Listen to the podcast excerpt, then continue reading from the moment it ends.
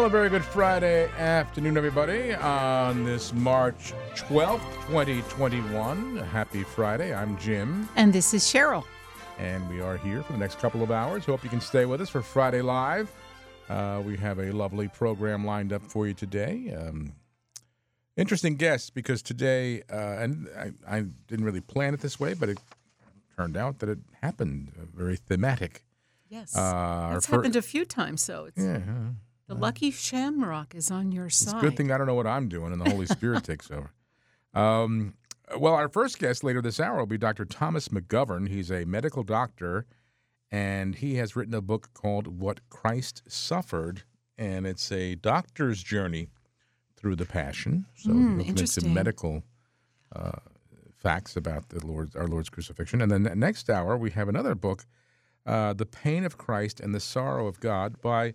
Um, actually written uh, by the late Gerald, uh, Father Gerald Vann. Uh, he was a priest back in the twenties, thirties, but it's published by Sophia Preston. And Michael Litchens is going to be here. And it's actually a, a same thing, same idea, not a medical book, but um, it's a great um, reflection and retreat really through the Triduum. It starts with the agony in the garden. Mm. And uh, so anyway, well, interesting. It is Lent, and we thought we, that would be good fare for today's program. And that's so. The biggest week of the year, Holy Week. Holy Week. You know, so, and I, I would really recommend people, if at all you can sacrifice a little bit of extra time or, you know, beg for a few minutes out of work early so you can attend all the beautiful liturgies, each one so unique and so different, but to meditate on these mm-hmm. wounds of the Passion. It's um, because last year we didn't have all these liturgies. Right. So, so it's take, been two years mm. since you really had an opportunity to go to, to church and to Mass and to liturgy on uh, during Holy Week. So. I would take advantage of it, be yep. there, because we couldn't last year, and there's nothing like being there in person. That's right. Live streaming is a wonderful,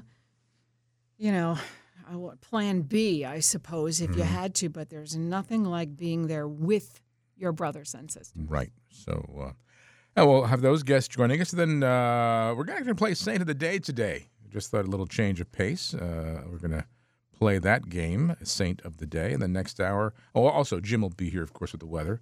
Uh, and next hour, our friend Father Chris Rogers, who will give us a reflection on the Gospel for the fourth Sunday of Lent. Mm-hmm. And then... Uh, We'll have some music, and as I said, Michael Litchens will be here also next hour. So anyway, lovely program lined up for you. Hope you can stay with us. If you are listening on one of our domestic church media radio stations, you can also listen uh, on any one of our other platforms. Of course, we do come to you on the Amazon Echo and Google Home devices. Just say play domestic church media twenty-four seven, and you can hear uh, the programs that way. We're also streaming on our website at domestic church media dot org, also um, on our free mobile app.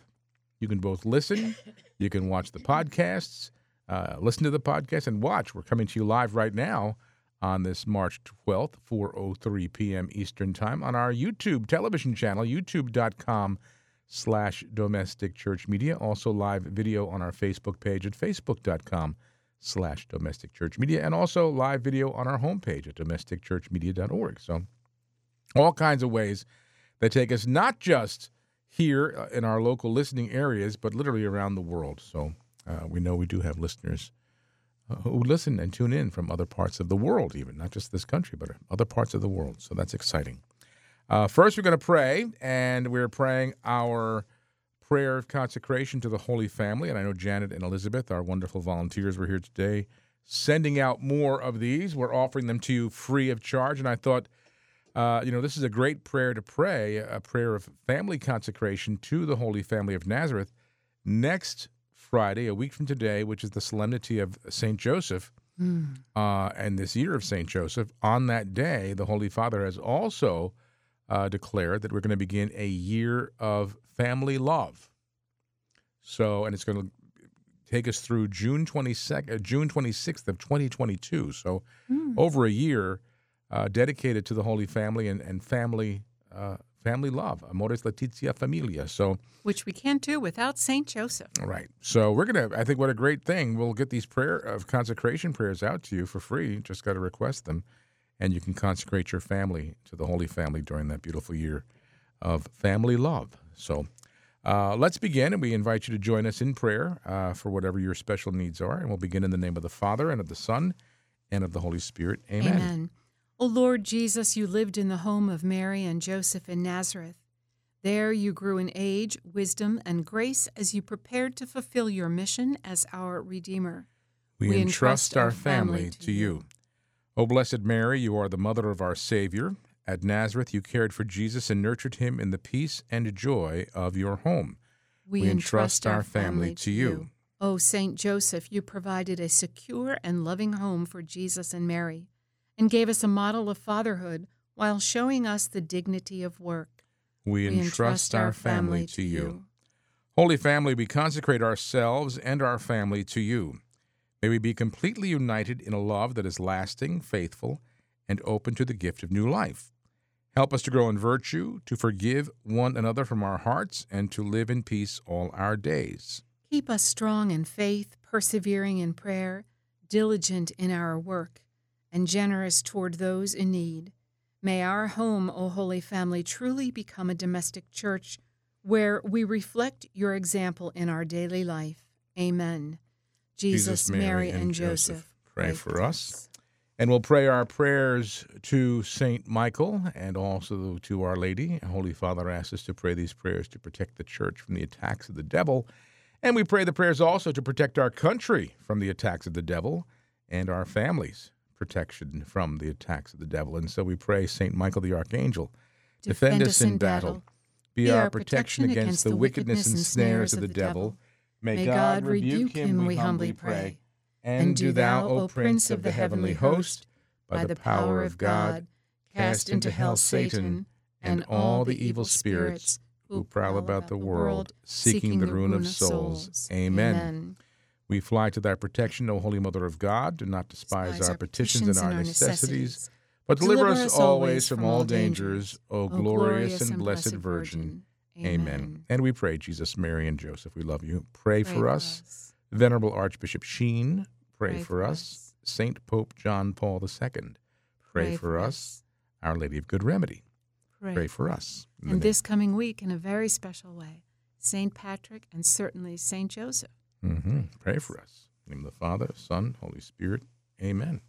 That's right. Saint Patrick's Day is next Wednesday. And it's one of your personal favorites, isn't it? I said you already have your green shirt on. No, I don't. I don't have an issue with Saint Patrick. Yeah, but tell us why that particular holiday has a little sore spot on your heart. Well, because in the in the back in the day when I was uh, singing uh, in clubs and bars and things, I sang in one place regularly on Fridays and Saturday nights. It was up in Highland Park, New Jersey. Many of you may remember from many years ago. It was called Mamie O'Rourke's. Mm-hmm. And we would play, and uh, you know, just regularly Friday and Saturday night we'd I'd play and sing and. Uh, but it's obviously Mamie O'Rourke's on Saint Patrick's Day. They, it was a big bash. Mm-hmm. And uh, the people who would come in and drink their green beers and everything else that went along with that would get a little rambunctious. And all of a sudden, the entertainers became like playthings. Yeah. And so I got, you know, I used to get annoyed because I'd be trying to sing and they'd be, you know, taking over. who, who, you know, sing who threw the overalls at Missus Murphy's chowder. Yeah. Whoever heard of that song? I don't think Sinatra did that one. No, I certainly never Who heard of threw it. Did you ever hear it? Who threw the overalls in Missus Murphy's chowder? That no. was it. They would request that. It, and a, a number of other uh, ditties that mm-hmm. I didn't know. And so they would get angry. It was just a horrible, horrible night. Yeah. And it wasn't just one night. It was like every year. And I dreaded Saint Patrick's Day for that right. reason. That and New Year's Eve, same thing. But, but oh, yeah. Saint Patrick's Day was just rough.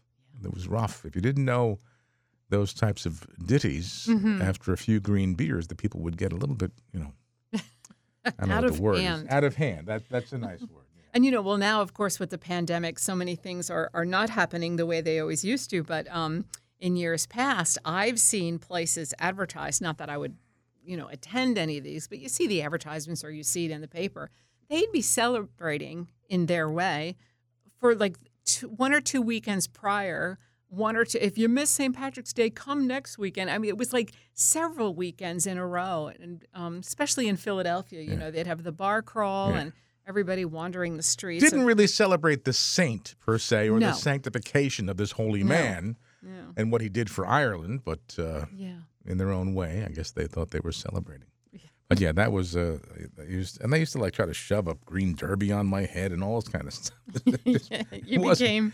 Uh, it wasn't. We were like we were like playthings. We're like their toys. They oh let's let's let's annoy the entertainers. Let's let's bother the musicians. Right. You know it yeah. was oh hmm. it was rough. It was rough. But anyway, but anyway, we are... had nothing against the saint, the good yeah. saint and the good Irish people, nothing against them at all. Absolutely. We have and, Irish grandchildren, yeah. part Irish. And I do love, like, when you see the, the Celtic dancers or some of the, that fiddling. I mean, it's just so cheerful and mm-hmm. and bright, and it lifts your spirits, and it's fun. You know, I, I don't listen to it every day, but I do enjoy it and appreciate it. Mm-hmm. It is fun. Okay, well... Uh, all right, so we will uh, take a break, and when we come back, we'll be joined... by Doctor Thomas McGovern, who is a medical doctor, on his new book, What Christ Suffered. So stay where you are, my friends. There's more to come on Friday Live.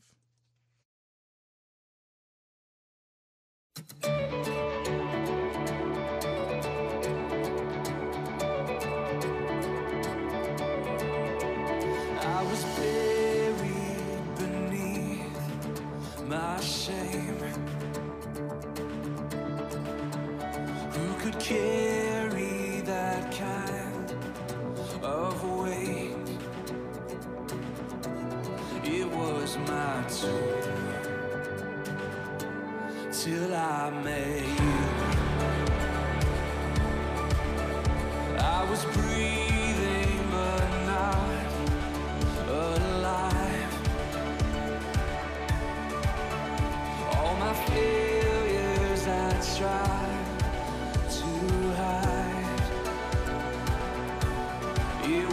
My tomb till I met you.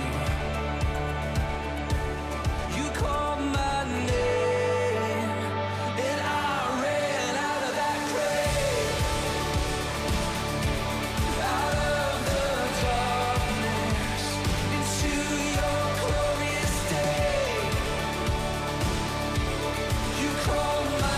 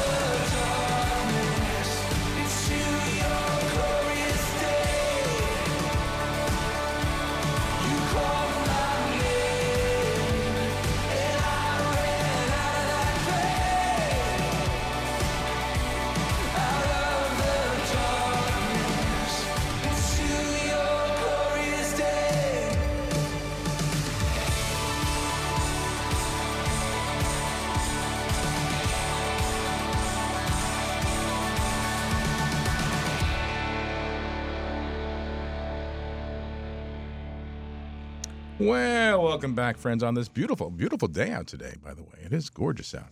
I can't really beat, uh, like I said, it's going to be cold tonight. Yes, but it's a glorious day, as we were just listening to. Yeah.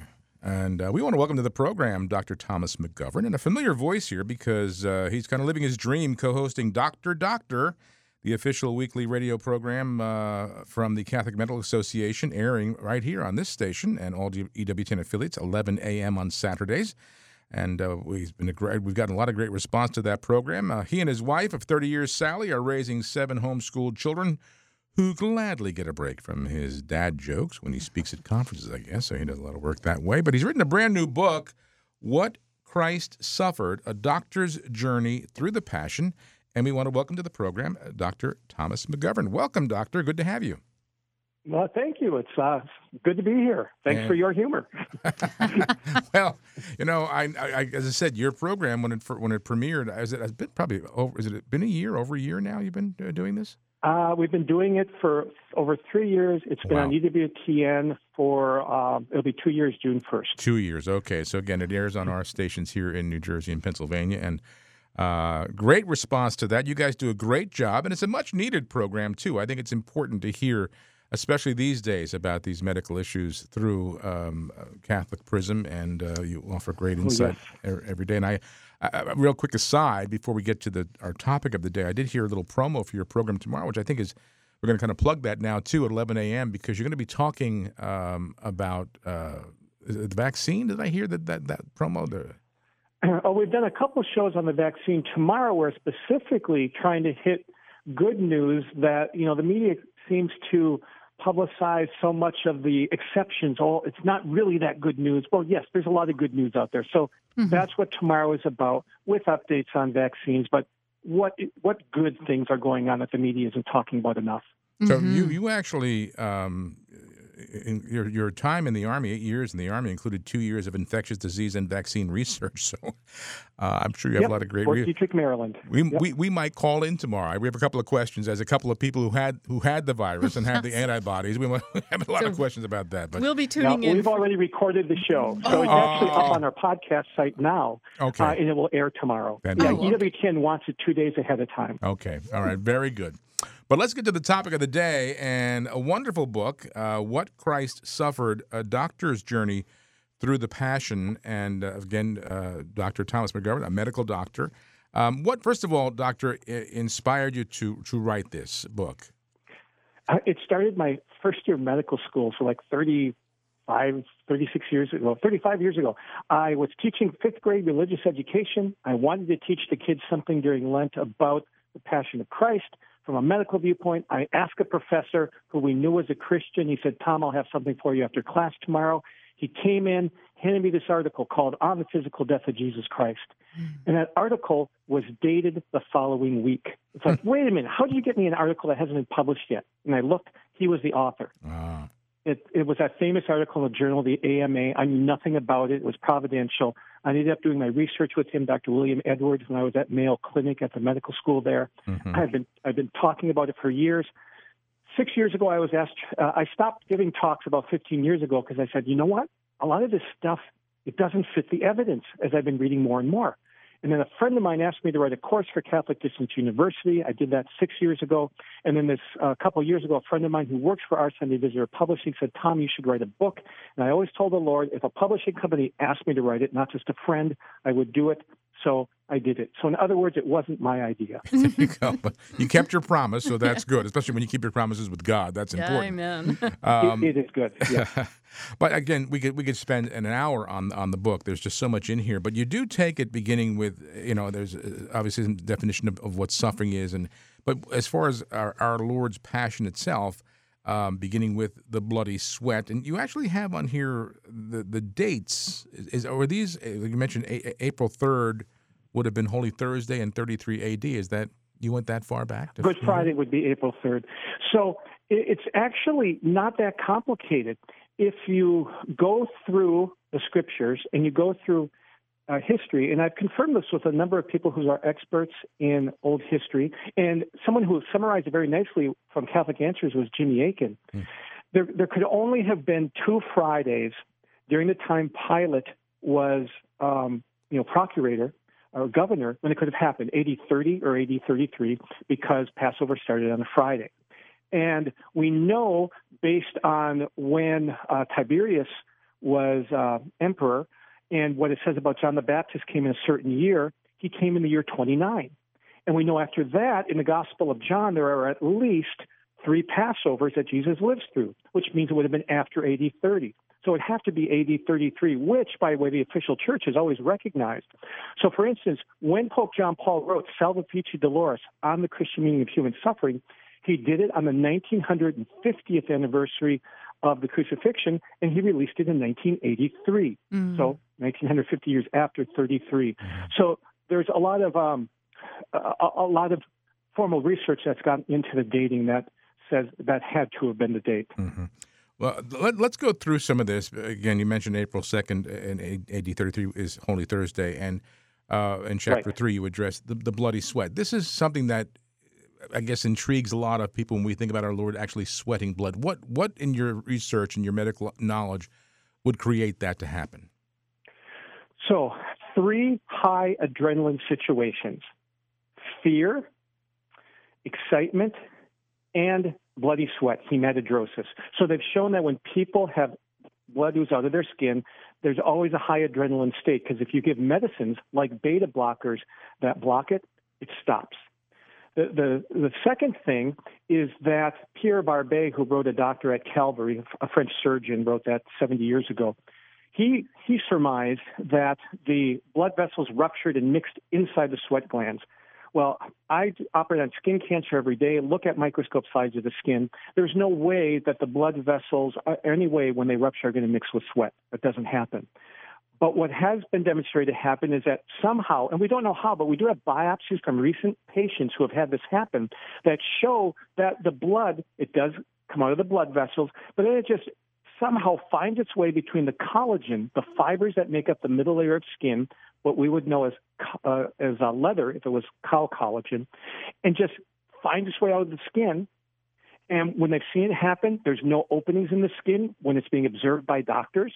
Um, And there's no blood that stays in the skin like you would expect some kind of bruising to appear. So that is still a mystery, but we do have evidence the blood does ooze out of the skin, and the blood and sweat mix on the skin, not in the skin. And remember, Luke said his sweat fell like like great drops of blood falling to the ground, so like great drops of blood. So the sweat and the blood did mix, but it was on the outside of the body. Mm-hmm. Mm. And then as, as you go through the, the suffering in Gethsemane, the suffering in the night, although not a an actual, I guess, physical suffering, but but a, but a, an emotional suffering, an anguish there. Can we describe that a little bit? Oh, well, there, there was physical suffering Thursday night, because if you've been to the Holy Land, you can visit a place called Saint Peter in Gallicantu, or Cockcrow. And this is, was the house of Caiaphas, and be, beneath the house of the high priest Caiaphas was a dungeon. And actually it's called the pit, or the sacred pit. And this is a place where prisoners could be held and where it's believed Jesus was held. And there's an ancient tradition in Jerusalem that there was also a pillar down there that they would tie prisoners to. And part of that pillar is in the Church of the Holy Sepulchre in Jerusalem, where the empty tomb and Calvary are located. And down there, he was beaten. And it even says, you know, in the scriptures how he was beaten there. And Saint Luke uses another word, which has the same root word as the word dermatology, or dermis, or skin. So, which suggests a particularly harsh beating of the skin, whether with fists, open hands, or even with like switches, like little branches from a tree. Mm-hmm. And there are actually marks on the Shroud of Turin that would fit that kind of injury. We're talking with um, Doctor Thomas McGovern, and his book is called Without uh, What Christ Suffered, A Doctor's Journey Through the Passion, published by our Sunday Visitor. That's w w w dot o s v dot com. Uh, how about the scourging, Doctor? You know, when I watched the, the, the Passion of the Christ, that one scene just made me cringe, especially when, I mean, very, very obviously very creative in, in the way they, they, they prefaced the actual scourging, where this Roman soldier used that flag, the, the, the device, and it kind of pulled out flagellum, the wood. Yeah, yep. Flagellum, yeah. Um, is that, was that an accurate portrayal of, of what actually happened? How do I diplomatically answer this? Uh-huh. Um, I, I think... It was it was different. And uh, number one, one thing I wanted to do with my book besides make it practical for people and not just medical, was also go back into the history to five hundred B C. And what I determined from the writings is that the Greeks had sharp pieces of bone on their scourges. The Romans never did. They only had the little lead balls. And in fact, if you believe the Shroud of Turin is the burial cloth of Christ, there are no marks that would go with a sharp object on it like a piece of bone. Mm-hmm. But there are many marks like you would have paired little lead balls, mm-hmm. about you know three-eighths of an inch in diameter. And so remember, when you see all those bloody marks on the Shroud of Turin, those are only the marks where there was bleeding. There were many more marks where there weren't. So was it severe? Yes. There are probably over one hundred to two hundred times a paired scourge with multiple little balls struck the back of the man in the Shroud of Turin, presumably Jesus Christ. So it was severe, caused a great deal of injury, blood loss internally, blood loss externally, uh, no broken bones, but still uh, pain where bones and cartilage met in the ribs, so it'd be really painful to, to breathe. And so he's already starting to go into shock because he's getting less and less blood and fluid in his blood vessels to keep up the needs of the body and the oxygen that it needs. Mm-hmm. And then the, the the mock-up at trial. We're going to go move beyond that. But let's let's get to the actual crucifixion itself. What what actually killed our Lord? Uh, and I, every time I, I you know you go through this, and I'm sure the book covers it in, in, in enormous and great and wonderful detail to understand better understand it. Uh, how how can how can any human person survive this, even to the point to get to the crucifixion? And and to... well, that was the hard part because the scourging was a typical preliminary. And if you look in the Gospels, in the Gospel of Luke, it appears that Pilate meant the scourging to be the entire punishment and didn't think he was going to have to be crucified after. So that's probably why it was so hard for Jesus to carry his cross. But what? How could they survive? Crucifixion itself was relatively bloodless. So the nails through the wrist, the nails probably through the heel bone sideways. And there, there's ancient um, images, graffiti, and other gemstones that show that same image, not through the front of the feet. Those would have been relatively bloodless, so they wouldn't die of blood loss from the crucifixion itself, but they could from the things that went before it. Now, the theory that was out there, that even my mentor at Mayo uh, looked at, was that they suffocated. And I've gathered so much evidence from other research that there's no way that people died of suffocation in crucifixion. That came from an idea of another form of torture where the arms are overhead and all the weight is on the wrists. In crucifixion, all the ancient images, the arms are out on the side, so hardly any weight is being borne on the arms. It's all being borne on the feet. There'd be no difficulty breathing. Reenactments of crucifixion have also borne that out. And plus, if you're suffocating to death, you can't do what Jesus did, and that is he cried out at the moment of, of death, which the Gospels say. Mm-hmm. And then if you put Uh, people uh, like students on a cross as volunteers and ask them, straighten out your legs, they are physically unable to do it, even in a seventy-two degree air-conditioned room where they're not nailed, but they have straps around their feet. So he most likely died just because of all the blood loss, because when you're in upright position, a little bit of blood loss goes a long way because it's all settling with gravity. If you're in a bed horizontal, you can lose a lot more blood before going into shock. Mm-hmm. And then finally, an arrhythmia of the heart would have stopped beating normally. But you can sense when the heart starts beating in this really rapid rhythm that's going to lead to death, which would have helped him to know as a human, a human being, not a human person, human being, that his end was near. And he could say, you know, into your hand I commend my spirit, uh, et cetera, and know that his time was up. Mm. Doctor, you've done such um, layers and layers of deep investigation and dispelling so many myths that w- that have been around on different articles, books, websites. But your ultimate goal, I, I feel like, with all this, above and beyond just having this knowledge and and reading, you know, more facts and the latest updates, our goal is to how can we practically apply this to our lives, yes. you know, appreciating his sacrificial suffering, yes. and then what can, what, how will this transform us through his incredible act of love? One of my favorite lines I learned during the pandemic is from uh, Paul Claudel. He was a, a French author, and, and um, I paraphrase him. Christ did not come to explain suffering to us. Mm. Um Christ did not come to remove suffering. Christ came to suffer with us. So, in other words, that's the answer to suffering. It's, it's an experiential one, is letting Christ suffer with you so that you can use your superpower. We all have a superpower. We can influence eternity. As members of the lay priesthood, we can offer sacrifice on behalf of others. What's our sacrifice? Our suffering. And it can help someone else's eternity. It can help steer somebody closer to heaven, because that's what Jesus' suffering did. It means our redemption. And because he lives in us, our suffering can contribute towards someone else's redemption. And I can't think of a better superpower than that. Oh, that's beautiful. Beautiful. Again, we've been talking with Doctor Thomas McGovern uh, on his new book, What Christ Suffered, A Doctor's Journey Through the Passion. It is published by our Sunday Visitor, and their web address is w w w dot o s v dot com. And, of course, you're familiar, listeners, with uh, Doctor McGovern, who every Saturday at eleven o'clock right here on these domestic church media radio stations uh, is co-host uh, of Doctor Doctor. And we look forward to hearing that tomorrow, the next time uh, it airs. Uh, doctor, thank you so much for the book. Unfortunately, we're out of time, but but uh, and all the great work you're doing in uh, Catholic radio. That's great. Well, thanks for having me. It was a true pleasure. You guys are doing a great job. Thank oh, you so thank much. Thank you, and God bless your beautiful family. Thank you. Bye-bye now. Bye. Bye-bye. All right, friends, and you stay where you are. Be back with more Friday Live. Don't go away.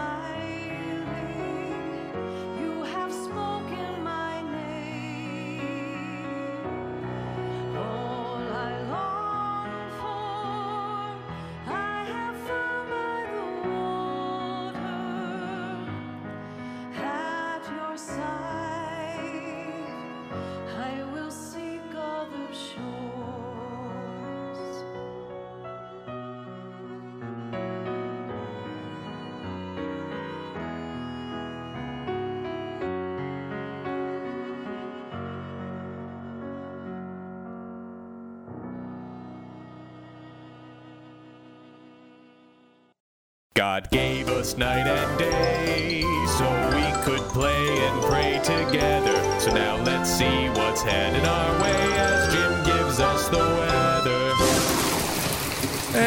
And that means it's time for our Domestic Church chief meteorologist speaking about the shore and dreaming of the shore and by yes. the shore.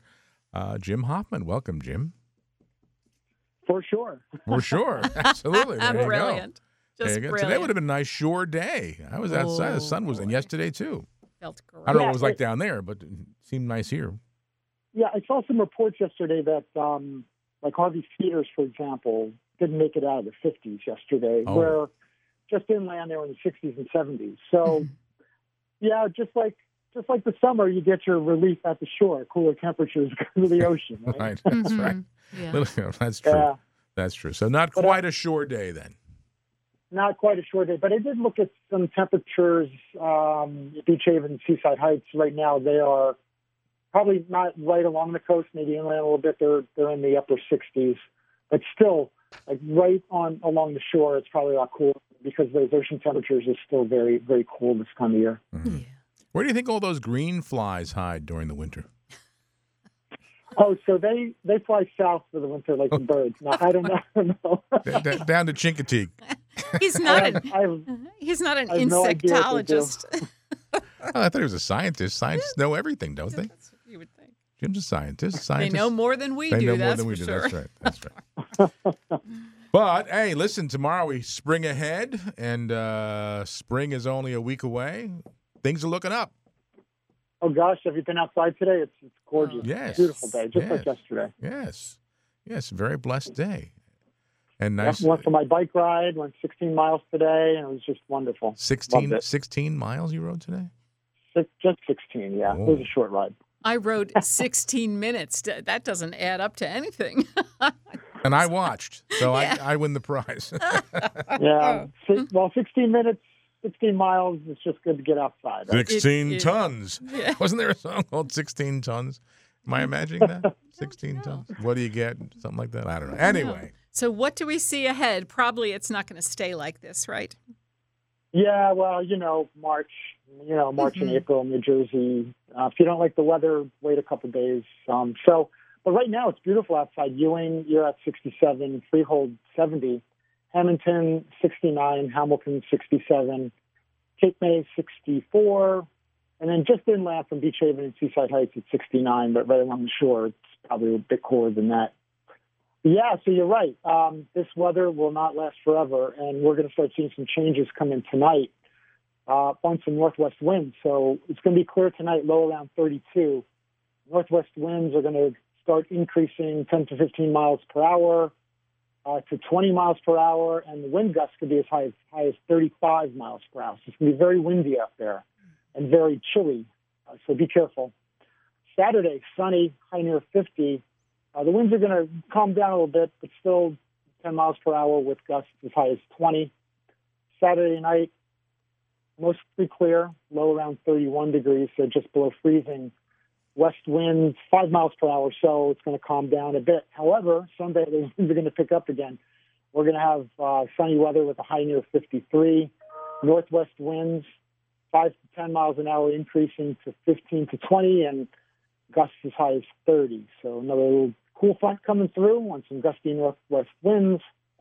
And then Sunday night, those winds continue coming out of the northwest, uh, gusts as high as twenty-five miles per hour. And the low Sunday night's going to be twenty-four. Monday, mostly sunny, high forty-three. So um, it's going to cool down quite a bit at the beginning of the week. We may actually see a little bit of snow Monday night. We're still taking a look at that. Uh, low chance right now, but um, it could be a snow, maybe change into some rain uh, Tuesday morning. Other than that, it's going to be chilly, but temperatures are going to rebound later in the week next week to the uh, low fifties, it looks like.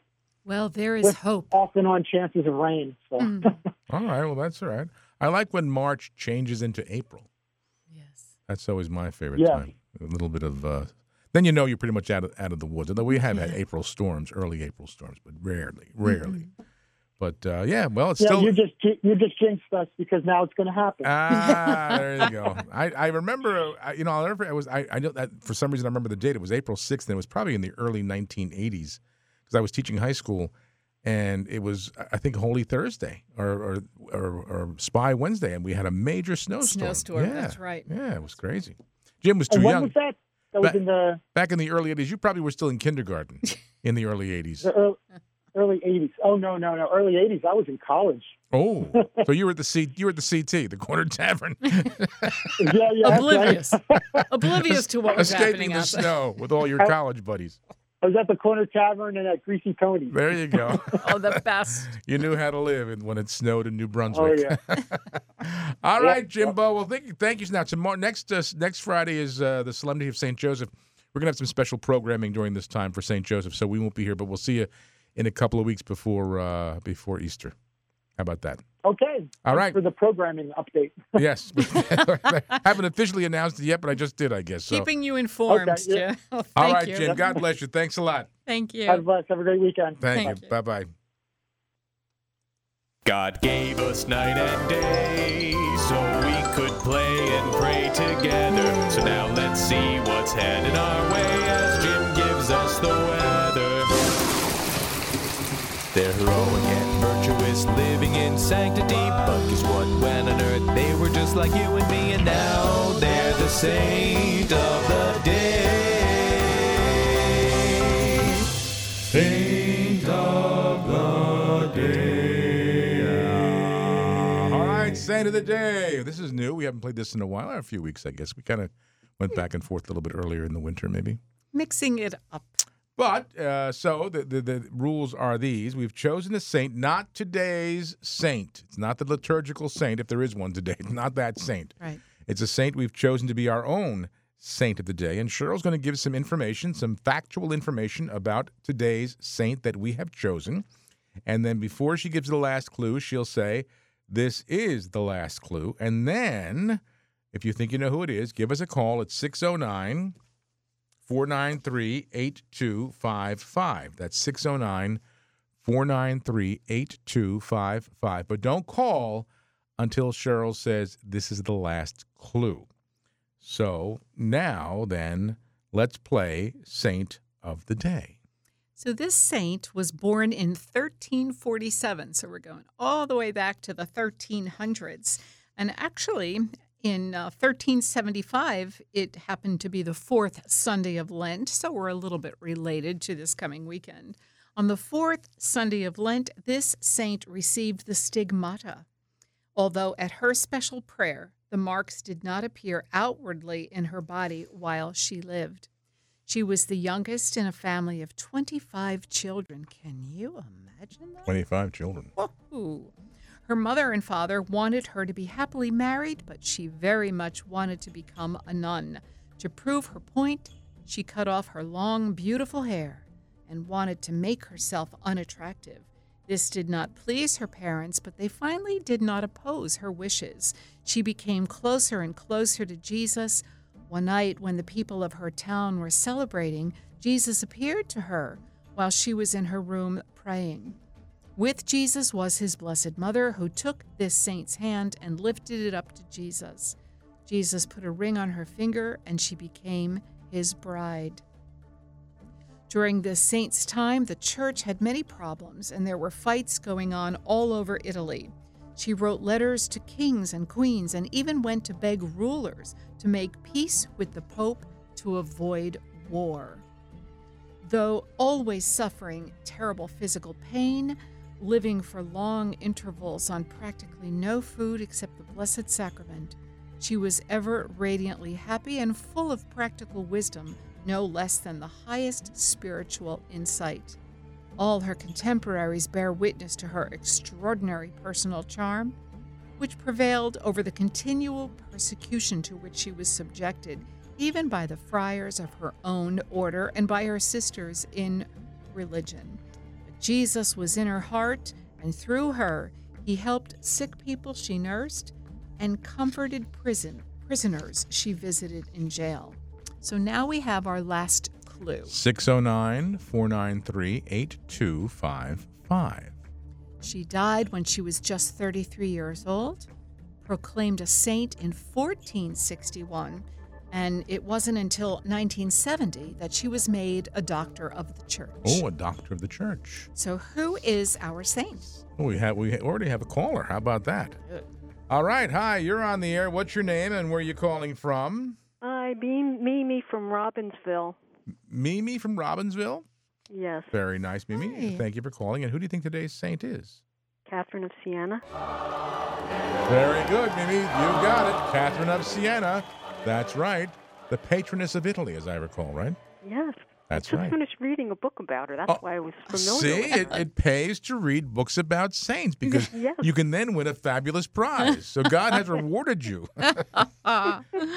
Was that there. part of your, is, is reading uh, books about the, this particular saint or saints in general as part of your? Saints your... in general during Lent. Since I have so much time, I've been reading about the saints. There you go. Wonderful. What a great way to spend your time, Mimi. That's wonderful. Well, I'll tell you what, we're going to put you on hold. Uh, of course, Saint Catherine of Siena is today's saint of the day. We'll put you on hold. Cheryl will get on and take some information from you. And uh, you are today's winner, so thanks for playing. Thank you. All right, so don't Thank hang you. up. Stay Hold right on. there. Okay. And friends, you stay where you are. We'll be back with more Friday Live. Don't go away.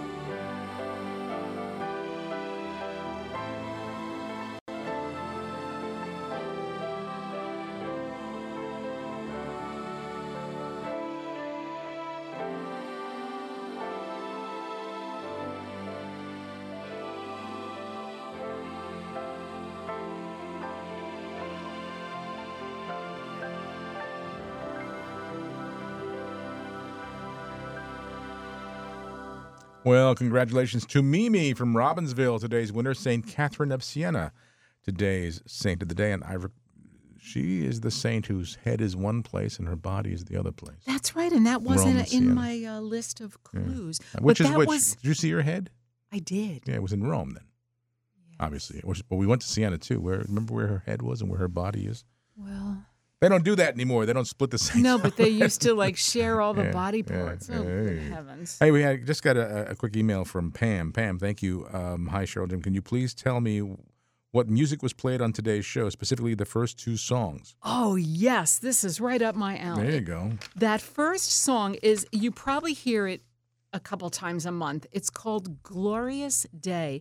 That just makes me want to dance around the room or go out and drive five miles over the speed limit. I don't know. There's just like this energy and this uplifting spirit. It's by a group called Passion of All Things, as we have all these books and authors on today talking about the Passion of Christ. But the group is called Passion. The song itself is Glorious Day. And uh, they just do a great job, just really, really lifting your spirit. So I thought that would match because of this beautiful weather and all those other things. And then the second song was, Lord, You Have Come to the Seashore. And so that's in any of your Catholic mm. hymnals. Do we know who the artist was? It's probably not. Well, you know, I do not, I'm sorry to say, I do not remember the singer's name. We found it. A lot of times different people will record these hymns, mm. and they're just like your local parish musicians, and they'll do a little YouTube or... you know, put it on a little C D for their family, or they're just kind of famous in their neighborhood at church. It was one of these young ladies, mm-hmm. and I think she had a Spanish name. And, um, you know, if you went to YouTube and typed in, Lord, You Have Come to the Seashore, you'd get a hundred different artists. Right. We flipped through a few of them, and her voice was so beautiful, and the arrangement was just so great. So I'm sorry I can't tell you who that was. All right. Well, maybe we'll be a little bit more diligent about announcing the names and the titles. Who it is, because when we download them and, and plug them in, all that information is available. Yeah. But that was the title anyway. It was, Lord, You Have Come to the Seashore. Very good. Well, thank you, Pam, for listening and sending us your request here. Uh, and also, friends, you know, if you uh, would like, we are certainly open to taking your texts if you'd like. You can text us at six oh nine, four nine three, eight two five five. That's six oh nine, four nine three, eight two five five. With any comments or questions, we'd uh, be able to communicate with you here. I check the texts uh, along the way. Uh, we're just about ready to take a break here, but we'll be coming back next hour, another big hour of Friday Live. We're going to have uh, the reading for this Sunday's Gospel, the fourth Sunday of Lent. And our reflection today is by our good friend from the Archdiocese of Philadelphia, Father Chris Rogers. And then our guest next hour, Michael, Michael Litchens, is going to talk about uh, a book called The Pain of Christ and the Sorrow of God, written by uh, Father Gerald Vann, uh, a priest from the uh, last century, actually, twenties, thirties, forties. But Michael's going to share that with us. And it's a wonderful reflection taking us and the reader through uh, the Triduum. So stay tuned for that. We'll take a break, and there'll be more to come on Friday Live. Don't go away.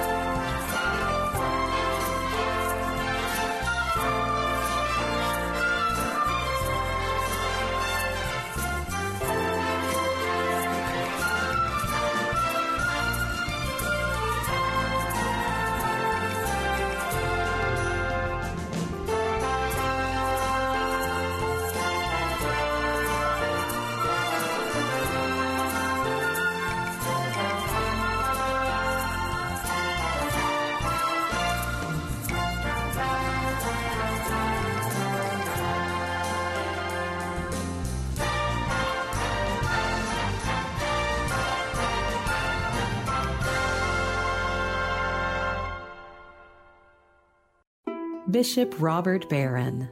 When you say, well, my ego is the center of my life, my freedom, okay, it sounds great. What I can envision, what I can desire in the immediacy of the moment, I mean, what a dull prospect. But to say that God's purposes are now my purposes, well, that opens up, as, as Paul says in Ephesians, you know, this power already at work in me that can do infinitely more than I can ask or imagine. Or the Lord saying to Peter, you know, when you were a young man, you tied your own belt and went where you wanted to go. That's what young people do. But don't get stuck there, because then the Lord says, well, you're an old man.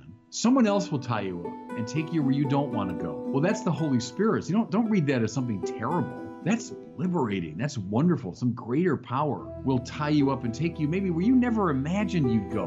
When you get beyond that little narrow space of your own ego and you're opened up now into the great space. That's what happens when Jesus becomes Lord. Now you're living.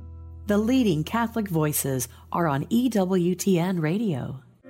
A lot of people think that street evangelization involves yelling out of a bullhorn telling people that they're going to hell. Not so with Saint Paul's Street Evangelization. Our methods are non-confrontational and effective. We simply offer information on the Catholic faith along with rosaries, miraculous medals, and prayer. Pope Francis wrote about how beautiful it is to see street preachers joyfully bringing Jesus to every corner of the earth. Street evangelization is fun and fruitful. Join us today at street evangelization dot com. Doctor Simon Greenleaf was a Harvard law professor. He wanted to debunk Christianity. He thought everything these people believe rests on their claim that Jesus rose from the dead, but that wouldn't even hold up in court. So he started writing about it, and he became a Christian. Why? He eventually concluded, what's going to put someone away in court? An eyewitness. What if you have a bunch of eyewitnesses? Jail. What if the eyewitnesses are all willing to die for what they saw? Case closed. That's what we have with the rising of Jesus from the dead. Not just people dying for a belief system. These people died for something way more than that. They died for something they saw. Big difference. Saint Peter was crucified. He said, I'm not worthy to die like my Lord. Crucify me upside down. Saint Bartholomew was skinned alive. It makes no sense to do that for a lie.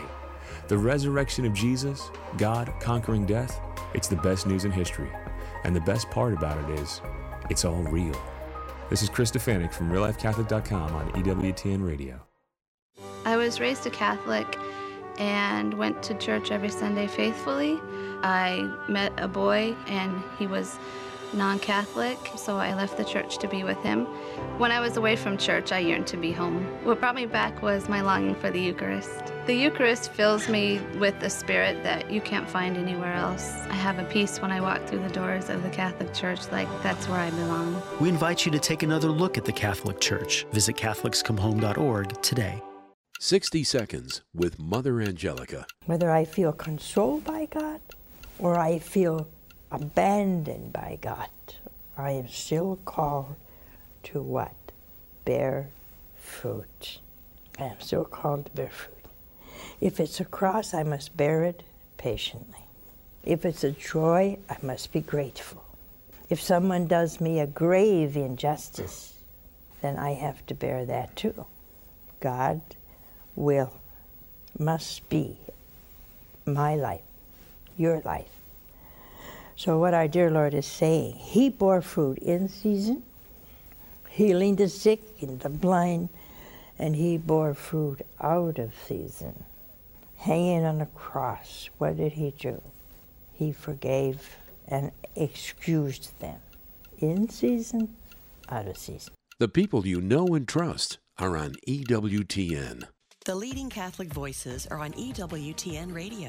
One of the things that we often think about in our spiritual lives is how to do something big for God. But really, most of the time, we should focus on how we can do something small for God. It's these small things that help us consecrate our ordinary daily activities and help us do everything for Jesus Christ. Catholic Answers Live. Heard right here on Domestic Church Media, weeknights at six.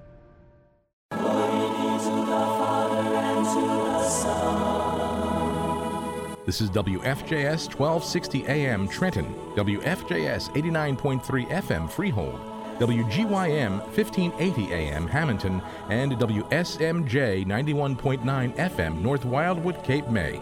Communicating hope on Domestic Church Catholic Radio.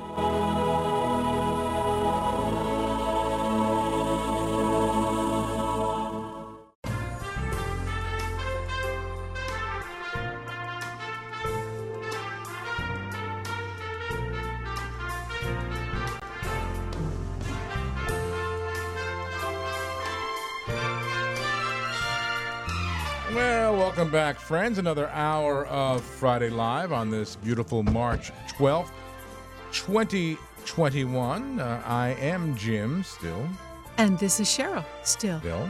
And two happy birthday shout-outs. Two. I know of one. Two. One, Angela Grace, our daughter. Our daughter. Mm-hmm. Now officially thirty, right? Oh, I see. I haven't been giving her uh, her, her uh, age. age. Oh. Does she care? Well. thirty's dirty. I know, it's a big one. Although thirty now is like the old, the, the you know, the new twenty, I think. Well. When we were yeah. thirty, there, when we were young, thirty was, remember they used to say don't trust anybody over thirty because that was an adult? I don't think the thirty-year-olds are adults this, these no, they're, days. They're just about I don't getting, consider them adults. They're just about getting around to adulting. Mm. But, um, so happy birthday to Angelina. And then to Laura, I won't mention a last name, but Laura is uh, living towards the shore area and a long-time listener and faithful supporter. And oh. um, she always posts great pictures on Facebook when she's at her her happy beach place with her husband catching fish and oh, all that. Okay. So all if right. you're listening, Laura, happy, happy birthday, birthday to you. Laura. And, you know, my mother always said, my mother was always filled with great wisdom. And I remember, I probably was in either high school or freshman or sophomore in college, and she said, you know, you should send your mother flowers on your birthday. Wait a minute, so? So. Oh, so in other words, Angela should send me flowers? Yes. I'll let her t- know. Today's the day you gave birth to her, so she should yes. be thanking you with flowers. Isn't that a so beautiful thing? So I did that thing? with my mother for a few years. I would always send her flowers on her on, on oh, my birthday. That's a great idea. And we used to send, see, my, it was easy because my birthday I would send like a little Christmas table mm-hmm. centerpiece. Mm-hmm. So my birthday's two days before Christmas. So, right. so But then one her. time my father goes, you know, don't send that anymore. Oh, your father. Such my father, compassion. He was quite the diplomat. He would say, don't, because I guess my, my mother thought it was getting too cluttered in the house or something. I don't know. Don't send those flowers anymore. Don't send those flowers anymore. Mom's getting, it's getting too crowded in the house. It clutters up the dining room table. I thought I was doing something nice. Yeah. I thought I was doing something nice. It sounds like something you'd see on Everyone Loves Raymond. Yeah. Well, you know, it's funny because Angela, speaking of our birthday girl today, she when she was living at home and we used to watch that, you know, the repeats. Yes. And she and my parents were still alive, and she used to say that. It reminds that, me of it reminds me of Nanny and Pop. I said, well, kind of. I think yeah. that was that's what's so appealing about that particular program, especially if you're Italian American and you.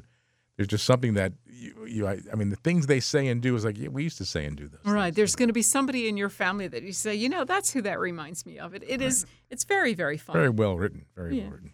Yeah. All right. So let's uh, do this sun- already the fourth Sunday, and it's loud. What is it?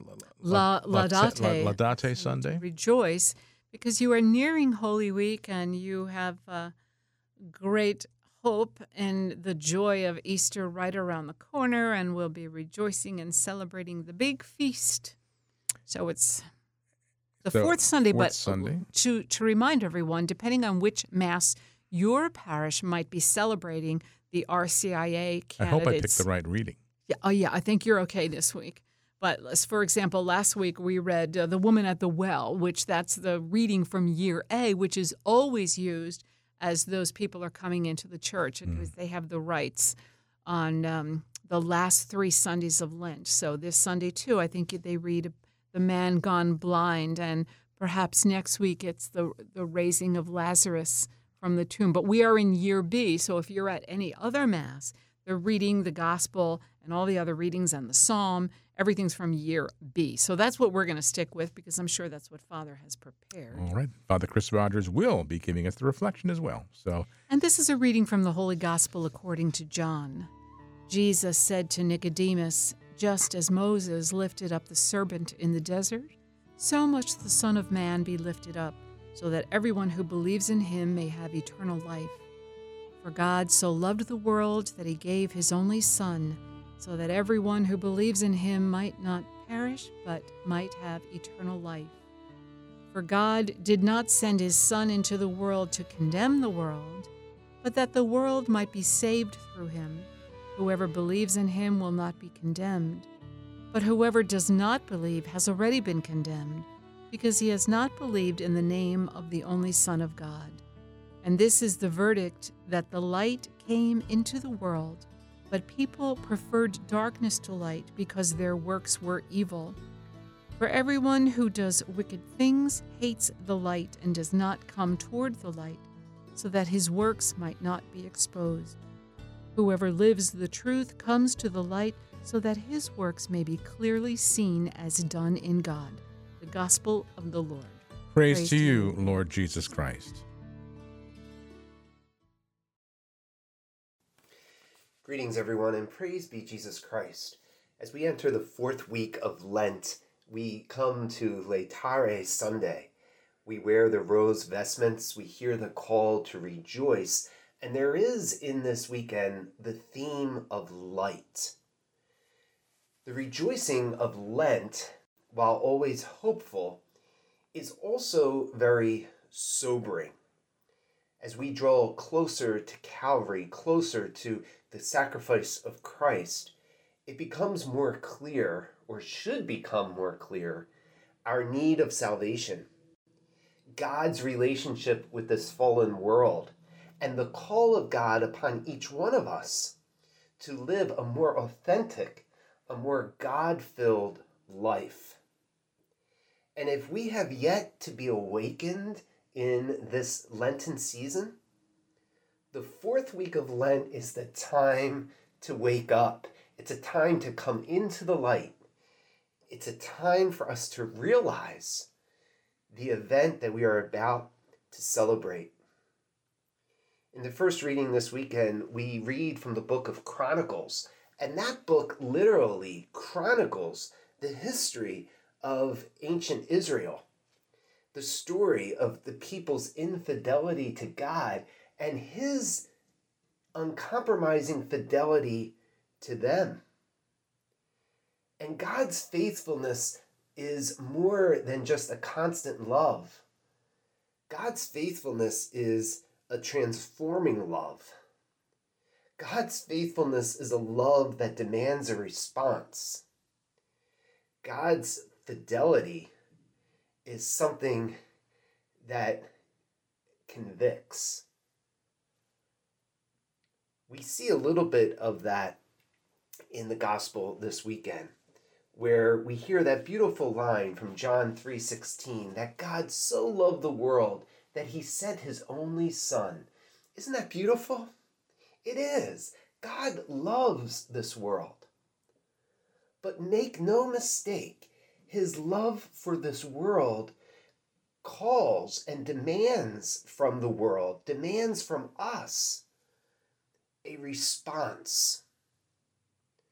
Part of God's love involves redemption and judgment. God's love for this world has a price, the blood of Jesus. And Jesus reminds Nicodemus, he teaches Nicodemus that all are saved only in him.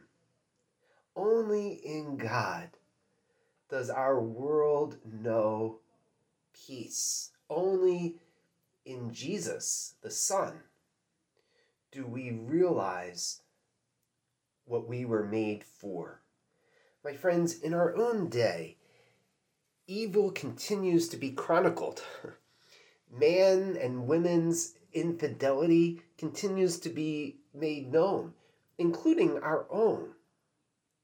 But it's important to remember two things. That yes, God still loves this world. With all of its problems, with all of its infidelity, with its long history of sin, God loves the world. Important for us to remember that. And then number two, God's love demands a response. It elicits a response from us.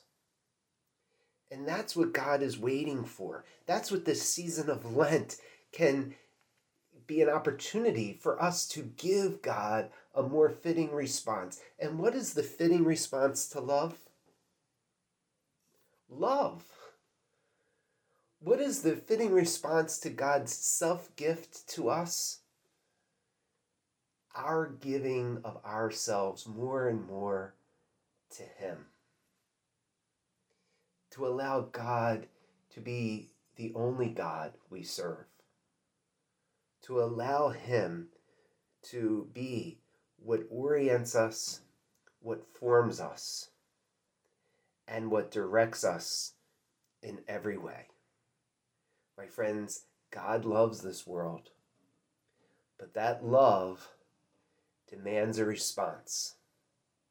And on this fourth week of Lent, let us make a more fitting response to the Lord through a gift of self, that we may trust Him and serve Him alone. God be with you.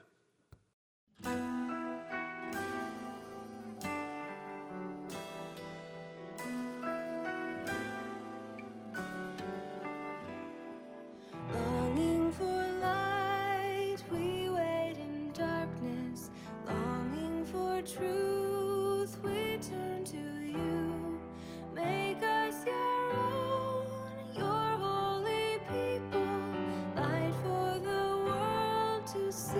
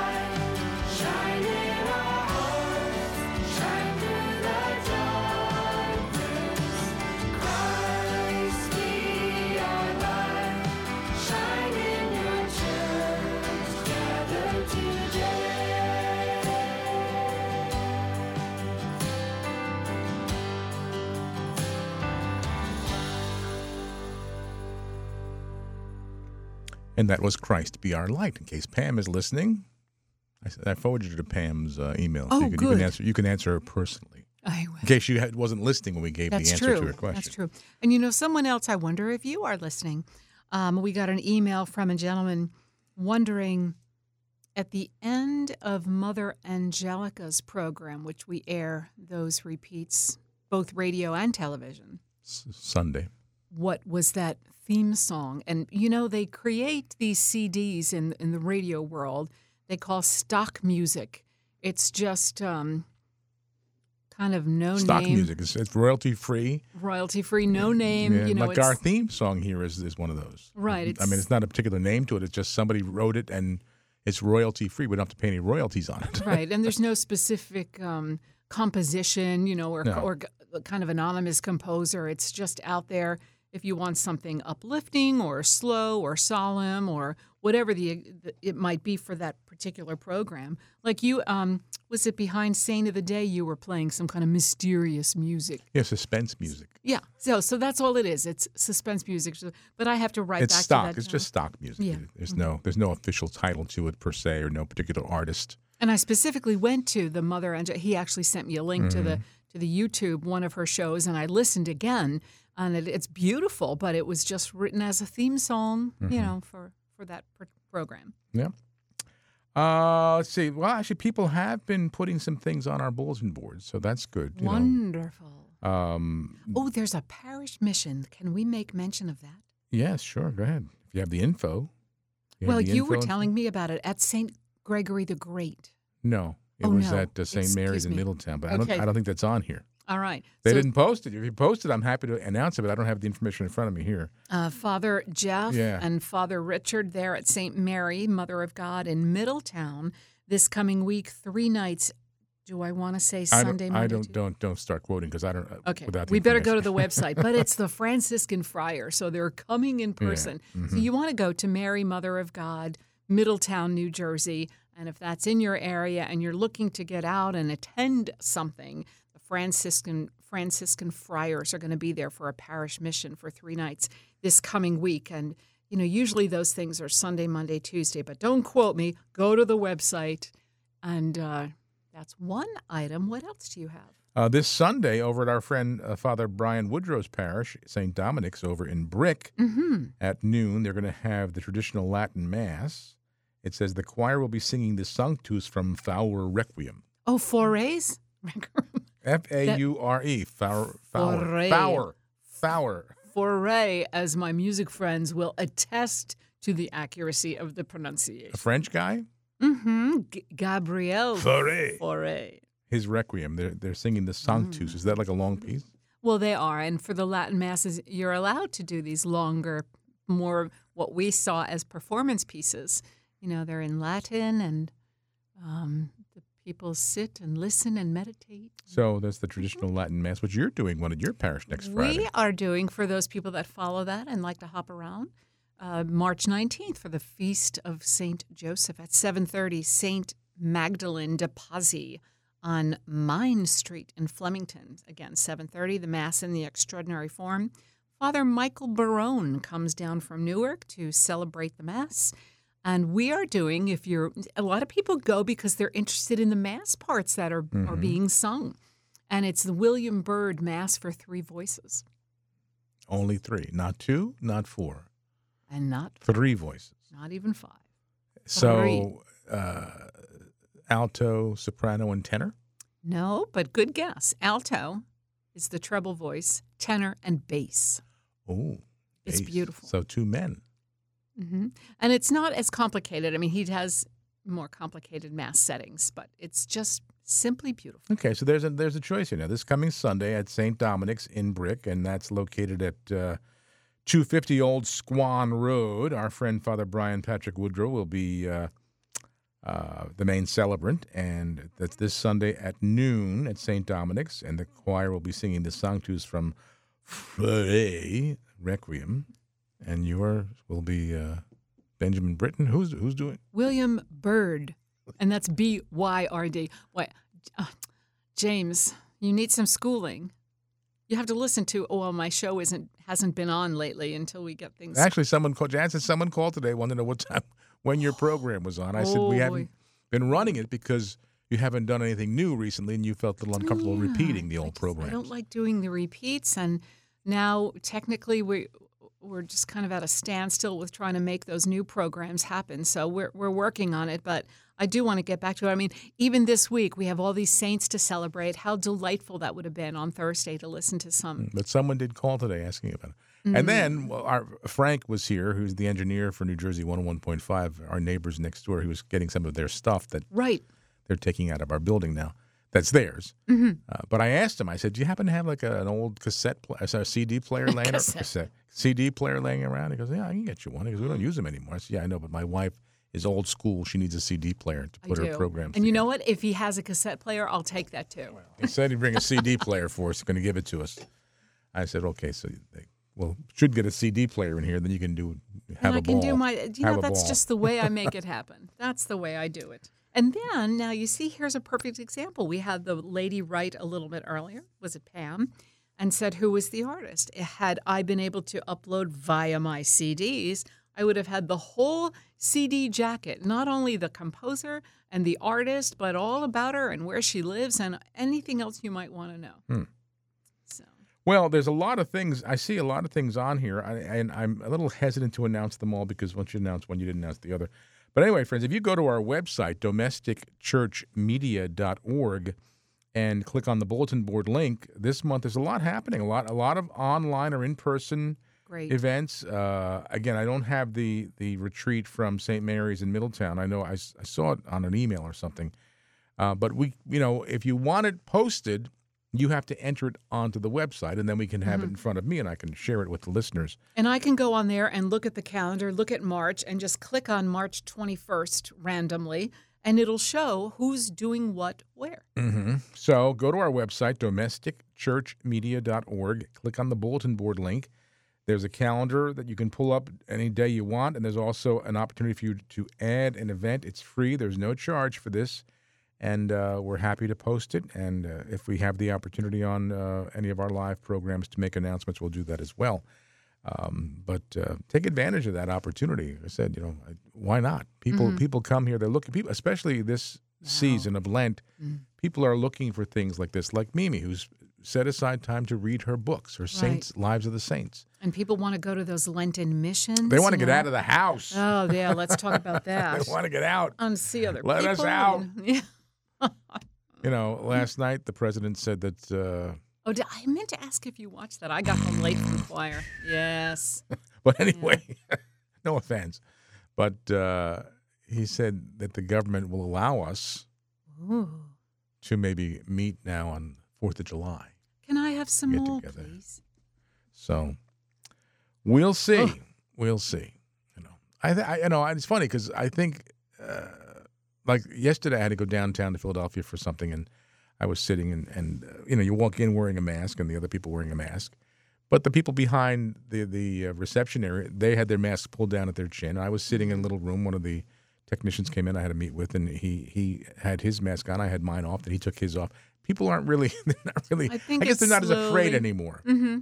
Well, you know, for, there's been a lot of things happening between the vaccines and then medicinals that if you do get the virus, they can, you know, get it right away. You're not going to be hospitalized. People know a lot more people that say, gee, you know, I, I had this little cold. Turned out it was COVID and I have the antibodies. I mean, that was our case. And more and more people say that. It's just um, it's getting better, and we're climbing out of the darkness. Right, and I, you know, I, I, I told you, I was telling uh, my sister today too. I said, you know, you go to the C D C, the Center for Disease Control website, and you, and they have a F A Q. You can say, okay, so people like us, people who have had the virus, have recovered. It's been determined because we had the blood test. We're going to get another blood test this month just to be sure they're still there. We have the antibodies. How long do those antibodies last? And they're doing studies. Now, they've had a year because people started getting the virus a year ago. So they can right. do studies for people who have had it for up to a year, you know, so a year a later. There's a lot more updated information. And they're saying, you know, initially they said three to, to five months. Now they said three to six. Now they're saying eight months or more, perhaps for years. The C D C is saying this. And, and, and if you say, how long does the vaccine protect you? The response from the C D C is, we don't know. And literally, it says we don't know. Yeah, there's not been a study. It's so not people been long are so enough. confused about what the right thing to do, mm-hmm. what's not. To, anyway, we, you know, it's and but the, the point I, you know, that we we should be stressing is don't let it cause division, you know, and just, fear and fear and, and don't. I don't know. It's been a year. We're all tired of it. I was out walking today, and I saw another one of the, our local Catholic schools uh, made these signs. You probably see them on some of the lawns in our neighborhood in large letters: "Faith over fear." And let, let's hang on to that. You know, let's believe in our faith. Didn't I say faith, not fear, prayer, not panic a year ago? I know. Well, now it's on lawn signs. Yeah, well. And I know what parish it is. It's right, right. You know, parish you in our neighborhood. You can go sign, the, go sign those signs. I should have copyrighted that. Yeah.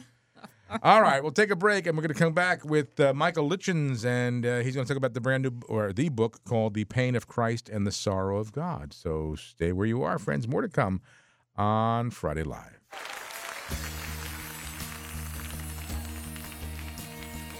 I will extol you, my God, the King. I will praise your name forever and ever. Every day I will praise you and extol your name forever and ever. My mouth will speak in praise of the Lord. Let every creature praise his holy name forever and ever.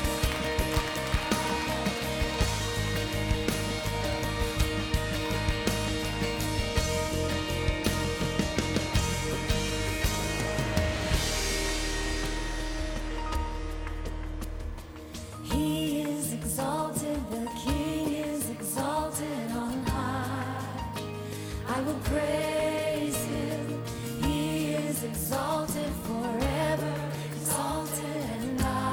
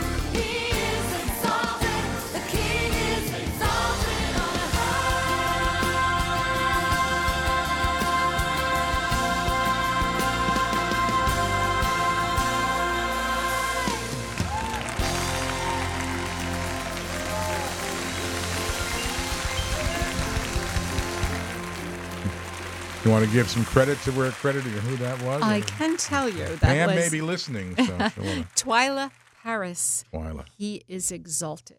Very nice. Twyla Paris, he is exalted. Is that the uh, Christian, Christian name, you think? Twyla? Right, like the Saint Twyla? Well, some preachers are more notable than others. Father Gerald Vann was ordained in nineteen twenty-nine at the remarkable age of twenty-three in a Dominican order, known for its careful discrimination about its candidates. And uh, in nineteen forty-seven, uh, Father gave uh, this Lenten course of sermons preached at Westminster Cathedral. And uh, I guess a compilation now of these sermons have been put into this, or are in this book called The Pain of Christ and the Sorrow of God. To tell us all about it is Michael Litchens, and Michael is the editor of Catholic Exchange, and uh, he's joining us right now. Michael, welcome to the program.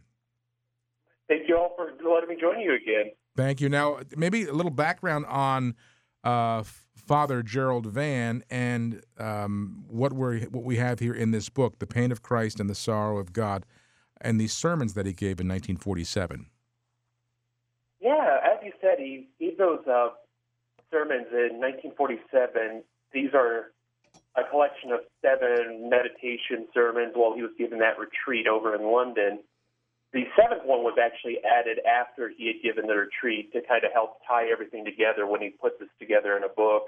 We just brought this back out of out of the confines that many great books go to where they're out of print. Mm-hmm. And a part of that is because, I, for one, I was brought into the Catholic Church by the Dominican Order, so I have a very big soft spot for Saint Dominic. But also, Father Vann's books are such that he's writes with, he's kind of a, similar to Fulton Sheen in that he has a high degree of learning, but he's not above your head. Your mom can read him with you, you share with the family. And particularly in this case, from nineteen forty-seven, honestly, I've heard from a lot of people who've been able to read through this. If they didn't know this was mid-twentieth century, they would have thought Father Vann gave these homilies a couple years ago because they still very much matter to our time and place. And now, in a couple cases, a little more. Now, when you say we we brought it out, we're talking about Sophia Institute Press, friends. Yeah. They, they are the publisher, sophia institute dot com. Is their website. The name of the book is The Pain of Christ and the Sorrow of God. So this actually is a re, is a re, reprint of, a, of an original book that was uh, released? Yes. Uh, Father Vann, I'm trying to remember what website has, one of the great Dominican blogs has uh, his bibliography listed. He wrote a ton of books, uh, several dozen, some of which were just sermons that he compiled. Some he wrote full books. This was one where he collected his own thoughts at it from the retreat he gave in forty-seven, and then added that last chapter, which is titled The Sorrow of God, and that's the title. And so it goes, a lot of books, you know, there's a lot of, thankfully in the English language, we have a lot of great Catholic books, and sometimes these things can disappear for a while, but I think in many ways the Holy Spirit leads us back to them when we need them again. And it's remarkable, as you say, the book was written in nineteen forty-seven, or, or the talks over the course of that year, um, mm-hmm. how timely it is for now. And again, to make a, a comparison to Bishop Sheen, if young people were to listen or read some of Bishop Sheen's writings, you would think they were written right now for today. As, mm-hmm. you know, as I was reading a little bit about Father Gerald Vann, his appeal for unity, charity, brotherhood. I mean, my goodness, what other time do we need to relearn to love God and our neighbor but now? Oh, gosh, yeah. I think a lot of our problems stem from the fact that we have such a hard time loving our neighbor or even wanting to begin to lo- want to love our neighbor. Yeah. And that's something that even gets addressed in this book, that as a Christian, we're supposed to love our neighbor. You know, we know that's the command, but one of the things Father Vann dives into is that because Christ became man, in a way, he, in him taking on our humanity, he is redeeming our humanity. And when we go and love our neighbor, when we go and serve them, as Christ said, you're doing this unto me. But in a way, because Christ has helped bring our humanity back into fullness, we're serving Christ and we're loving the Christ that we see in our neighbor. And if you take advice even from the ancient uh, monasteries, like Saint Benedict often told people to treat each and every guest that they came across as if it was Christ themselves in disguise. And I think learning that right now, I mean, I don't want to be too hopeful, happy-clappy here, but I think mm-hmm. learning that right now, if we could learn to see our neighbors as Jesus, I imagine a few things could be resolved, and at the very least, we could all be a little happier about our lives. Yeah, we can certainly be working towards some, some peace in the world. How is mm-hmm. it that some of this agony, some of this suffering that Jesus endured, Holy Week, struggles, sorrows, and, and all of that, how is that going to help us, you know, relate some of what we are going through and then ultimately have an appreciation of other people? I think the chapter that is best for this, I'm a mama's boy, so I love anything that's about Mary, but in his fourth chapter, if you pick this up, it's a very short reflection. We have that excerpt on Catholic Exchange dot com as well, and it's about Mary's stillness and silence while she's witnessing the passion of our Lord, her son. Mm. And a thing, point he makes in there is not just is to look at Mary and see that she is silent, she's stillness. And while the world might look at that as defeat or you're just so shocked by the evil and the uselessness of suffering that you have nothing to say, but what he shows is that this isn't Mary giving in to defeat. It is a creative and active force that she's engaged in, where her love and her devotion to her son is such that she doesn't really need to exchange words. Her very presence, her very look is enough to comfort her son and to remind him what he's doing. Uh, I particularly think of that scene in The Passion of the Christ when he looks, when the Lord looks upon his mother and says, "Behold, I make all things new." And that's all he really needed was, uh, yeah, Barry Mama's boy again, you know, he just needed his mom to be there. But mm. I think mm. when we look at Mary, we can also imitate that and see that our presence itself, that our love for people, that our ability to suffer with them is often enough healing itself to really start that conversation, to start that reconciliation. We're talking with uh, Michael Litchens and about the book, The Pain of Christ and the Sorrow of God. It's published by Sophia Institute Press, and again, their website is uh, sophia institute dot com. Uh, great reflections, we say, in general for Lent, but specifically, uh, this is a great book to enter into the Triduum with because uh, Father Van begins with the agony in the garden, uh, the betrayal, the scourging, and then, of course, as you just mentioned, the silence of Mary. Uh, and what he titles The Valley of the Shadow of Death, uh, Between Two Thieves, and then The Sorrow of God itself. Let's talk a little bit about that last chapter, The Sorrow of God, yeah. uh, Michael. Uh, that's something that, you know, when we think of God and, and we think of him in the sorrow of what's happening, how does he address the, the actual sorrow of God or define it? I, he starts off in that chapter kind of talking about a confusion that that some people have, that which is that God, you know, why is God, if, how can he be good? How is he able to feel or look upon us suffering? And what that makes us to have the incorrect conclusions that, oh, well, he loves his creatures, so he can't be involved in the suffering. He can't have anything to do with this. Why would God have anything? And what Father Van reminds us is that, what, again, going back to the incarnation, and really, back to the very first words of this book, which is, I'm trying to remember the exact words, but effectively that the entire salvific history, the entire biblical history is a love story. And it's a love story of God pursuing us to bring us back to him. And like all great love stories, there's going to be some tragedy, there's going to be a climax. But when we get to this part here, we see the true sorrow of God, not just in the crucifixion and having to see his own flesh and blood, but we know that Christ himself is experiencing pain and sorrow as the incarnation. And in that particular manner, he experiences it all. At one point, he shouts out, "Why have you forsaken me?" He feels that distance and silence of God that is quite possibly one of the most painful things you can go through. And so when we're looking at the sorrow of God, we're trying to remember that Christ is taking that upon himself, that Christ in taking our humanity is taking it all, all the nicks, all the problems except our sin. And that's the important part. But otherwise, he's sharing our experience. And the sorrow of God is there at Calvary to experience exactly the sorrow that we're doing, that we experience as well. And it's uniting us once again so that, I'm trying to stick to the words Father Van uses because I do not have the best words that he has, but we no longer have to live in the shadow of sin because Christ has taken on our flesh to overcome sin. And but to overcome sin, we must go through the cross, and we must go through Calvary before we can arrive at paradise. Mm.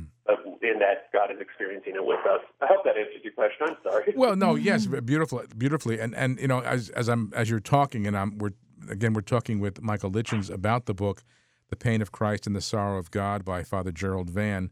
Um, who mm-hmm. Now, I'm just curious. We, we mentioned the comparison with with Archbishop Sheen. Are there any actual film footage of these talks given by Father Vann? Not that I'm aware of. Really? He is on radio and things like that for some of his other talks, but I, I'm not aware of any. I did look for as much as I could for any audio or anything mm-hmm. like that, and so unless they're sitting in an archive somewhere in Oxford, I'm not sure. I'm interesting because I, I, I, I'll be honest with you, I've not, I've had not ever heard of him, and I'm wondering, oh. you know, usually when things like this happen, especially when a book comes back out again, and we're talking about him here and now to so many people, that the Holy Spirit is raising him up again uh, because he does have that message for our time. Mm-hmm. So I'm just thinking yeah. of this. There's, but you said there are other books by him as well, uh, so it might be something to, to look into. But this one particularly, though, friends, uh, as I said, I think it's a great book to enter into the Triduum with because he, Father Vann does mm-hmm. go through the passion of our Lord, beginning with uh, the agony, and and it's just a beautiful um, these personal sermons. Retreat. It's a personal retreat for mm-hmm. you. Mm-hmm. That's a great way to describe it. Mm. And again, it's published by Sophia Institute Press, and their address is sophia institute dot com. The name of the book is The Pain of Christ and the Sorrow of God. And uh, we've been talking with Michael Litchens. Uh, thank you, Michael, for all your good work and for sharing this with us. Do you? You said you you, you have a personal um, uh, spirituality in, in the Dominican spirituality yourself? Uh, I've been influenced a lot by Benedictine and Dominican, but the Dominican order basically helped me to become the Catholic I am. They got me through catechism and all that, so I truly love the order, Saint Dominic. Mm-hmm.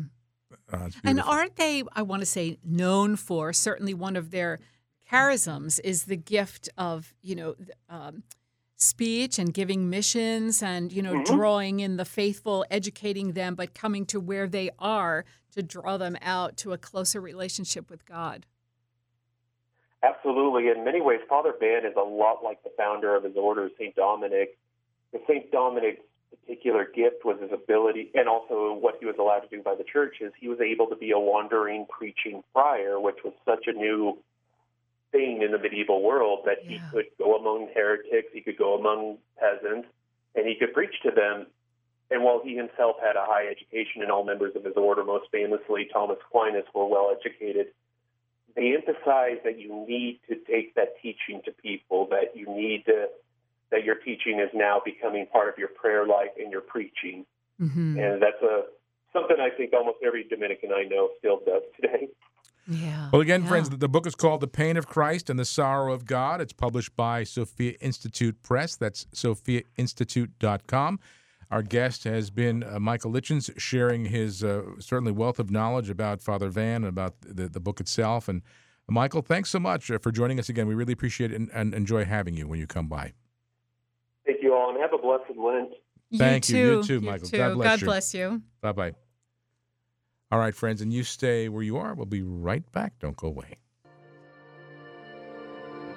For the Jews of old, the temple was the holiest place in the universe, and the spiritual center of the temple was the Holy of Holies. It was blocked off by a thick curtain, and only the high priest could enter to offer sacrifice to God. He had to have a rope tied around his ankle in case he died in there, so he could be dragged out, because no one else was ever allowed in. I lead a pilgrimage to the Holy Land every year, and to this day, you can see Jewish people from around the world come to the Wailing Wall, the closest place to where the Holy of Holies was, just to touch that wall. When Jesus died, the curtain separating the Holy of Holies was torn in two, not from bottom to top, which man could have done, but in an act of God from top to bottom. Why? Because in the New Covenant, God's dwelling place is you. You are the holiest place in the universe. Do you live like it? This is Chris Stefanik from real life catholic dot com on E W T N Radio. sixty seconds with Mother Angelica. He got a satellite dish for pornography. So he took a beer and a sandwich and he sits down, puts on his favorite uh, pornography station, and he said, "There you were." He looked at me and he said, "What's that damn nun doing on that pornography show?" You know? So he's mad, he's very angry, and he turns the dial, and there I am. And now his heart's beginning to beat just a little bit, you know, and he turns a dial, all fifty-two channels, there I was, looking at it all tight. Oh. Well, he said he turned it off, and he walked the floor of the night, his heart beating a hundred miles an hour. He said he couldn't sleep. He got up early in the morning, and he went with the confession, never watch pornography again. The people you know and trust are on E W T N.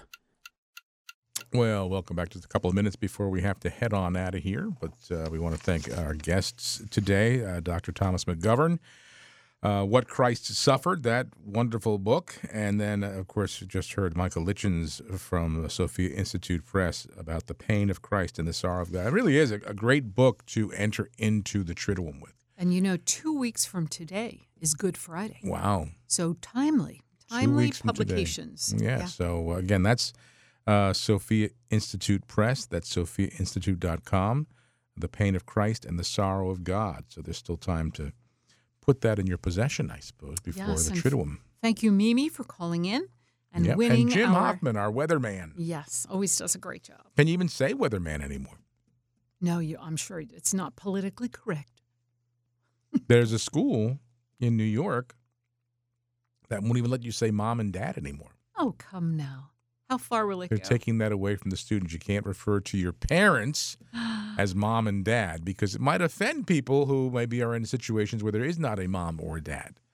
Or what both. Do you say, thing one and thing two? Oh, no, that's uh, from folks, Doctor Seuss. I guess you can say folks. You can my say folks. my folks. Mm-hmm. If you want to be folksy, you can say my folks. Um, My parental units, if you want to be scientific. Parental, parental units, I suppose. I don't know. You can find all kinds of stuff to say. Unbelievable. I just used to say ma. Hey, ma. Hey, ma. I can just hear hey, you ma. saying that. We all call, I don't know why we call her ma. We called her ma. Hey, ma. Mm. And dad. Ma, mm. ma. And then we say mom and dad, but if we were referring to them, talking to them, it would be hey, ma. Yeah. Hey, ma. Probably a lot of people did that, too. Yeah. Yeah. Did you say ma? No, you didn't say ma. Ma and pa? Well, they were from Oklahoma, yeah. So you can say ma and pa. Yeah, we had to switch when they uh, but you know what's going to happen is, like, the dictionary will have to be revised if they go that far because a lot of these words won't, like, really exist anymore. Last night, I was just out of curiosity. I went to Amazon, and, you know, you try to search. There are those six Doctor Seuss books you can't find it, that they're not being – that that their publishers – They're on there, but like for five hundred dollars a piece no. because they're now going to be collector's items. Absolutely. But you can type in Mein Kampf by Adolf Hitler oh. and buy a copy for nineteen ninety-five dollars. Sure, sure. Isn't that absurd? Oh. You can buy this thing by Adolf Hitler. They're not banning that or canceling that, but they canceled Doctor Seuss. Unbelievable. And people who have the book now are selling it for five hundred bucks a piece because they're not printing them anymore. They're taking them off the shelves. It's terrible. It is so ridiculous. In my opinion, it's terrible. Pepe Le Pew is gone. Or they're trying to make him. How about the Roadrunner? Roadrunner's still around? Well, let's see. What can we find offensive about him? I don't know. Well, I guess, you know, Certainly it's, offensive, something. it's offensive to coyotes. It's offensive to the road. Yeah. What the, but just coyotes having those anvils dropped on them. How about people that can't run? I can't run anymore. That's right. I have to walk. Not fair. The Roadrunner runs so fast. Yeah, it should be the road walker. Tell you. Yeah, it's really, really odd. Where is it all going? Dumbo. Dumbo is gone. Mm. Disney pulled Dumbo. Peter Pan. Mm-hmm. All of it. Peter Pan. Probably Snow White, right? Well, Snow gotta neutral. Change that. Got to change that title. Yeah.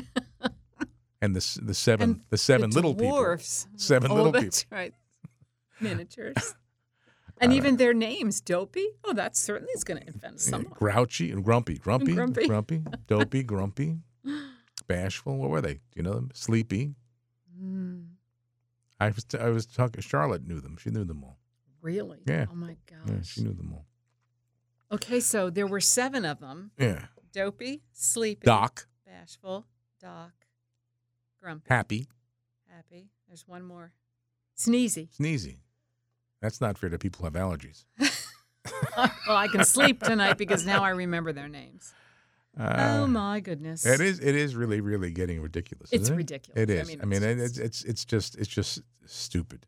I can see things that are genuinely offensive, mm-hmm. you know, but Dumbo, Peter Pan. Yeah, considering the times and the context in which it was written, it was a little cartoon. It was cute.